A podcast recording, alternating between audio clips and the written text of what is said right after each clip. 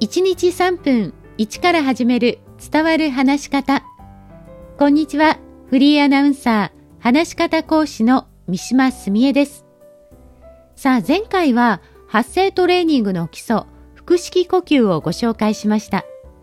今日は実際に声を出してみたいと思いますが、その前に、いい声と言われる響く声について少しだけお話をしていきます。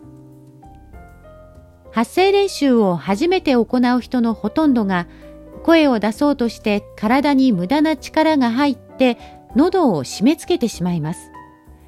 実は私も発声練習を始めたばかりの頃、気管支が腫れて食べ物を飲み込むのも辛いほどの痛みに襲われたことがあります。響きのある声というのは喉、口、鼻などで空洞を上手に使いながら出せている声なんです。例えば、コンクリートを叩いたらゴツって音がしますけれども、それは密度が詰まっているからです。空洞のある金属などを叩くとカーンと響く音が出ますよね。私たちの声も同じで、体が緊張してしまっていると響く声って出にくいんです。リラックスしつつも必要な筋肉を使って出せることがポイントです。では今日はハミングで響きのある音というのを実感してみましょう。では口をまず閉じます。で、この時に軽く上唇と下唇が触れ合っている程度にします。上の歯と下の歯の間もわずかに空いています。この状態で、うーんと声を出してみます。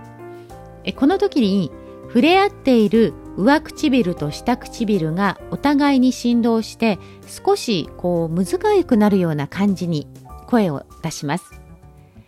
出している声はちょっと低めの音になると思います。5秒ほど口を閉じた状態で出してみてそのまま徐々に口を縦に開きながら声を大きくしていきます。口は歯と歯の間に指が1本程度入るくらいに開けば大丈夫です。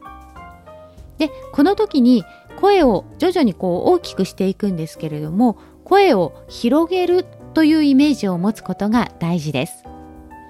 ではまず私が一度やってみます。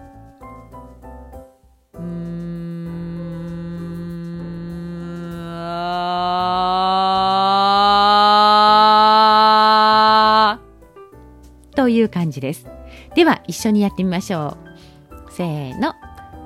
うーん